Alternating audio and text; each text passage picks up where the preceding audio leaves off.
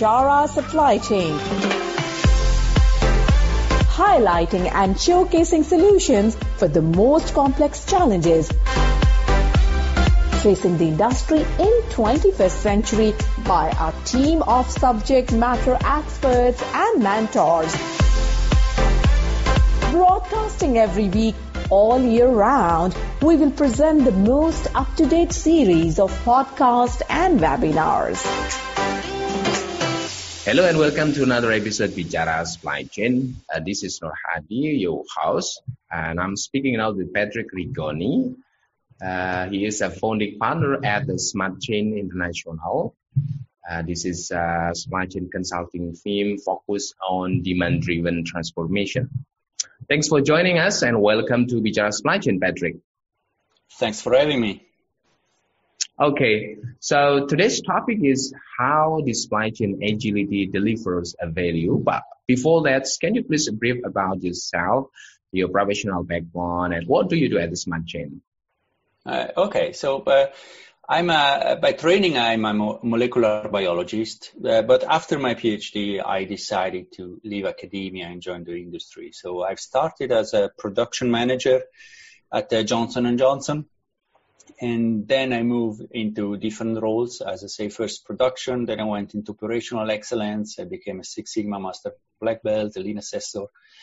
And I started moving more and more into supply chain projects and strategic sales and operation planning type of projects.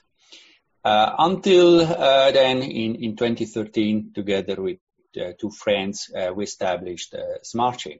So Smart Chain, uh, as you say, the management consulting firm, uh, we have a strong background in both industry and, and consulting, and our focus is really operation uh, and supply chain excellence. So we help our clients uh, define transformation strategy and roadmap for major supply chain transformation to become demand driven, uh, as you say. And then we help them uh, navigate through them. So uh, when you as a client are facing this kind of transformation, it is like being down in a valley and, and looking up at the top uh, of the mountains and you think okay how, how will i get up there? Okay. Uh, in reality it's really a series of steps to get to the top and we act like the sherpas uh, that that, that lead you there. Uh, so we have developed over the years a very robust methodology to to take all the steps necessary for a successful and, and especially sustainable transformation Mm-hmm. Great.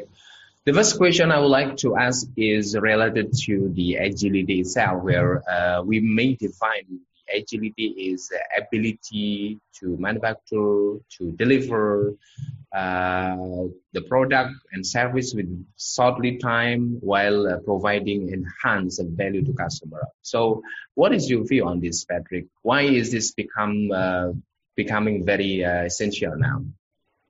Uh, yes, I, I, fully agree. This is uh, pretty much I w- how I would define agility myself. And, and, we thought about that in the past, and we, we came to our uh, definition, and we came to uh, agility as flexibility plus responsiveness. Mm-hmm. Mm-hmm. Flexibility is, is bending without breaking. Okay, how far can I dial up or down uh, your operation without breaking it? Uh, and you can do on several dimensions. It could be on volume, number of products, uh, whatever. And responsiveness is how quickly can you do that? So responsiveness is key because you may have the flexibility like to double the output of your factory, but if it takes you six months to do that, then this is of little value. And we see today how, how quickly you need to, to be able to react. And then you, you mentioned the fact of providing enhanced value to the customers and, and I really like that because that is uh, that is really at the core of the supply chain methodology that we promote at Smart Chain, where every decision to buy, move, or, or make something must be tied to, to actual customer needs. Mm-hmm. So really the objective is, is to create an organization that can sense the changes in the market, then innovate and, and, and adapt uh, very, very quickly. And right now is essential more than ever. Uh, but but the thing is that in reality it was already essential yeah. in, in, the past few years, and I'm sure your audience is probably familiar with the, the VUCA terminology, okay? The mm-hmm. VUCA where V is volatility. Well, guess what? We are right now in a very volatile environment. Uncertainty, uh, Uh, it's very uncertainty. We really don't know what, what will happen in the future. I, I was just hearing yesterday that many organizations and corporations are, they stop giving earning guidance because they, they really they really just cannot tell what what will happen. Yeah. So complexity. I mean, we, with so many interconnections and in interdependencies in, in, the supply chain, you you really lose visibility of the total system, and you lose visibility of the cause and effects. And then ambiguity. Um, it, it's all fuzzy. We, we have plenty plenty of data. We today today it's not an issue anymore to to collect data and to yeah. have data. Mm-hmm.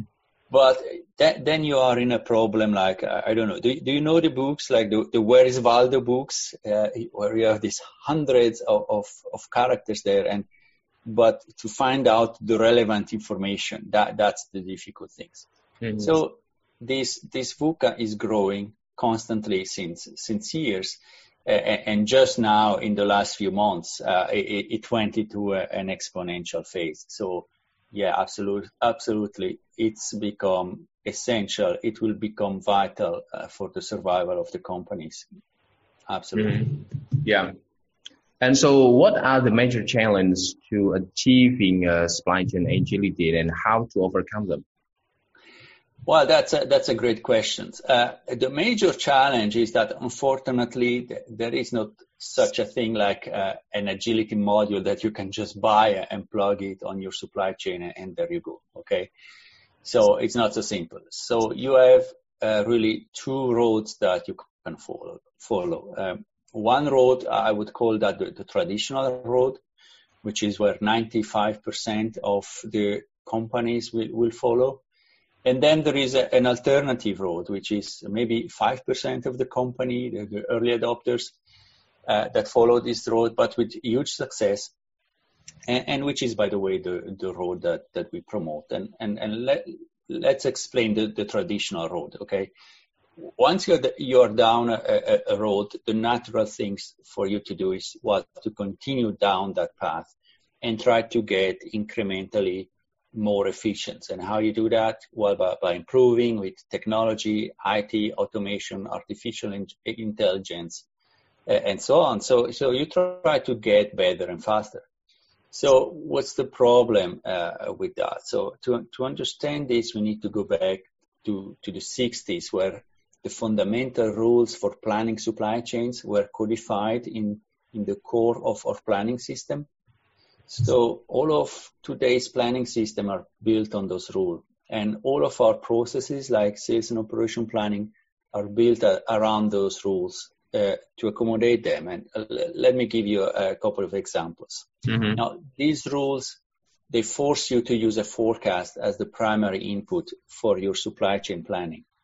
Now, we know that forecasts uh, have always been inaccurate and right now, with this COVID 19 crisis, uh, we can say that they are probably absolutely useless. Now, the traditional ro- road call for investing in improving forecast accuracy.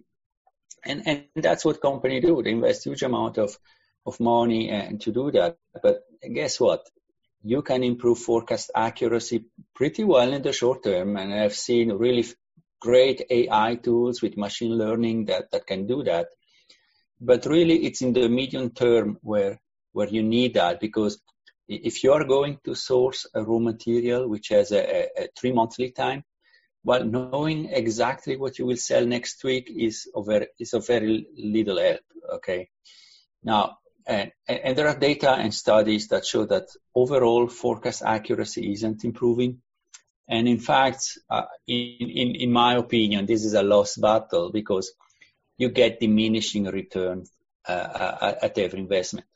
The second thing is that once you have done your plans with your forecast and everything looks perfectly uh, with your supply and demand perfectly balanced, then guess what happens? Well, something always happens. Um, uh, the forecast changes, for instance, uh, because it does that all the time. Well, that's that's mm-hmm. the VUCA, and and and because of these rules, every time you change the forecast and and and, and you and you repropagate the demand through your supply chain, well, all hell break loose. Uh, this is called the bullwhip effect, and, and it forces you to constantly realign your plans and and to do a lot of firefighting.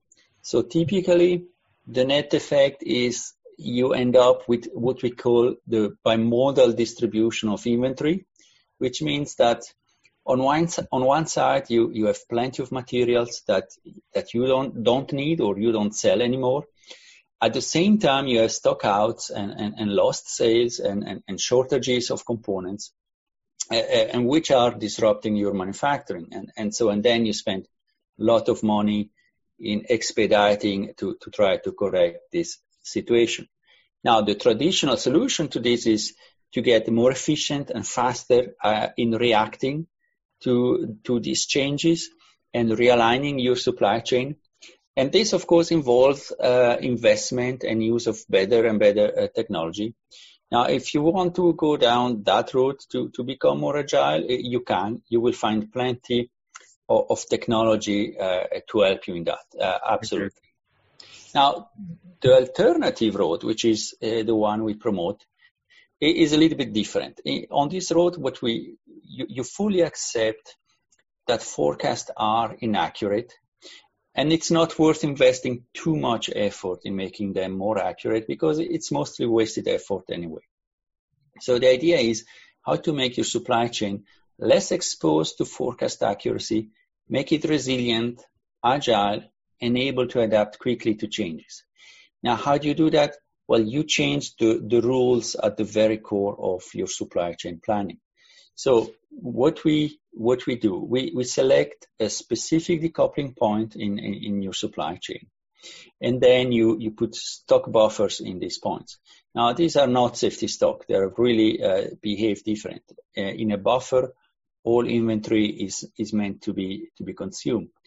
Now, when you do that, there are two things that happens. Yeah. First is the bullwhip stops. You don't propagate the bullwhip, and this creates stability, which frees up capacity. And the second is that the lead time shrinks, and by proper positioning these buffers, you can now buy, move, and make products not based on a forecast, but may based on actual demand. And by actual demand, I mean either a customer order or a pull signal generated by, by a downstream buffers. So what you are really doing is pull at enterprise level supported by technology because of course you, you still uh, need technology and you still also need the forecast to, to help sizing these buffers but it doesn't need to be perfect because those buffers represent a range of capability and they can absorb quite some swing in, in demand or, or supply disruptions. Mm. So then you continuously uh, monitor these buffers and, and adapt them as you sense that things are changing in the marketplace. So this gives you enormous uh, agility and resilience. And, and I have heard several a uh, time, uh, for instance, one, one of our clients, it's a Shell lubricant, Mm-hmm. So we, we, implemented this approach uh, to the entire Shell lubricant supply chain. And, and it is as per today, uh, probably, no, not without probably, the, the biggest implementation of, of demand driven worldwide, worldwide. And, and they went through several supply uh, uh, crises in, in the past uh, few years, but they were able to navigate through them and keep a very high customer satisfaction and now with the demand crisis, uh, look, j- just yesterday, a manager there told us they were able to drop and realign their plans to, to the new net levels uh, very quickly. And, and we hear that over and over again from our clients or also from other, other people that do that. They say, look, I, I had this crisis and I truly don't know how we would have survived this without DDMRP. Mm-hmm. By the way, DDMRP is, is the technical name beyond these new inventory management rules for positioning, sizing, uh, and managing uh, those buffers. Mm-hmm. Now, there are some challenges in doing uh, in going down this road, uh, and, and, here they are. uh, while the technical changes necessary uh, to, to do that are relatively easy to achieve, these changes, they will really impact all the processes of, of, the company. So the interaction between planning, production, sales, finance, logistics, even HR, and then there are the matrix and, and KPI system that connect uh, all these functions. So very often we see company that go and, and, do the technical changes. So they, they go and buy a DDMRP software, they implement DDMRP in the factory or in the distribution network. And, and they immediately achieve some dramatic improvements, uh, like 100% service with 20, 30, 40% less inventory, uh, lots of responsiveness, 90% reduction in, in expedited, but then only to find out that now they have a company that works with two different philosophies that are fundamentally incompatible with each other and they don't understand each other. And, and, and then the risk is that the changes are not sustainable. Okay. They, they need to realign the entire company. So change management is absolutely key. So if you want to dry out uh, a DDMRP, you, you better understand this impact. And, and here is where for instance, we as Smart Chain, we, we can come uh, and help these companies. Mm-hmm. Great, nice. Um, another thing I would like to ask is, um, what advice can you offer to help business leaders to take the first step when they wanted to implement the agility in the supply chain? Well, uh, I think first uh, you need to take a hard look at how you operate today uh, you need to ask you uh, the, these questions. Uh, mm-hmm. The problem of driving your supply chain by forecast. Do you experience a bimodal distribution? And changes in priority in your plans? Do you experience silos thinking and behavior in the company? Mm-hmm. Do you understand how these symptoms are all correlated to each other now, if you do that and you can answer those questions, then, then it's a great start because you've started thinking systemically and understand the root causes behind these issues. So mm-hmm. now you can start working on the solution. So you must reduce the lead times uh, to get more responsive. And you must build buffers to absorb variability and, and, and give you the flexibility that you need. So, and, and when you do that, as I say, you will free up capacity, which is absolutely uh, a key uh, a key element to do that. Now, in the in the very very short term, uh, we are looking at this crisis. Of course, uh, th- these are medium term solution. Okay, in the very very short term, it's about survival. I think cash management uh, is key, and and I say cash management, not cost management. Okay, yeah. these, these are two different things. So if, if your market asks you 5,000 pieces of whatever you sell, but you produce 10,000 to be more cost effective, then in reality you are burning cash, okay? And you are consuming precious materials that you may need tomorrow to produce something else. So in a situation where you're facing a supply crisis, that's almost the worst things you can do. So uh, forget your fully absorbed unit cost for a moment and just produce what the market requires and, and focus on, on the cash management. Mm-hmm. And then, and then, uh, as I say, uh, start looking at how to reduce your lead time, create, build buffer to, to create flexibility. Education, there, there's plenty of, of, of, new things you can learn. The, these tools and methods to do that exist now. They didn't 10 years ago. But now there is a formal and standardized approach to do all these things and, and you can move pretty fast because you don't have to reinvent the wheel. Okay. In fact, in just a few months, you can already some, some major improvement in that, in that direction with, with, with the right guidance. Yeah. Great. Okay, so before we close our conversation today, uh, what's other thing you like to share to our listener, uh, especially related to this uh, agility in supply chain? Any kind of uh, like key takeaway or summarize from our discussion? Well, uh, the the key takeaway is that well, th- there is no not uh, not an easy road to to become more agile. Um, but as I say, since since 10 years, there are some very innovative approaches uh, out there, and you may want to look uh, into that. And as I say, you, you, you have two choices. Uh, force technology uh, on, on the problem uh, or, or try to redesign your operational model model uh, for uh, for agility. So so this is really for me the, the, the key takeaway. It will be a challenge. It will be absolutely uh, a, a, challenge. But I think, uh, as you say, now more than ever, it's the time to really rethink your, your operating model and, and, and start thinking how to make it more agile from, from the design phase. Uh, so that, that's for me the key message. At Bicara Supply Chain, we are committed to driving global perspective to embrace technological adaptation in improving process efficiencies. Don't forget to subscribe, like, and share Bicara Supply Chain. And stay tuned for the latest updates. To learn more, visit our website www.bicarasupplychain.com. Thank you for listening to us. We look forward to seeing you at our next episode.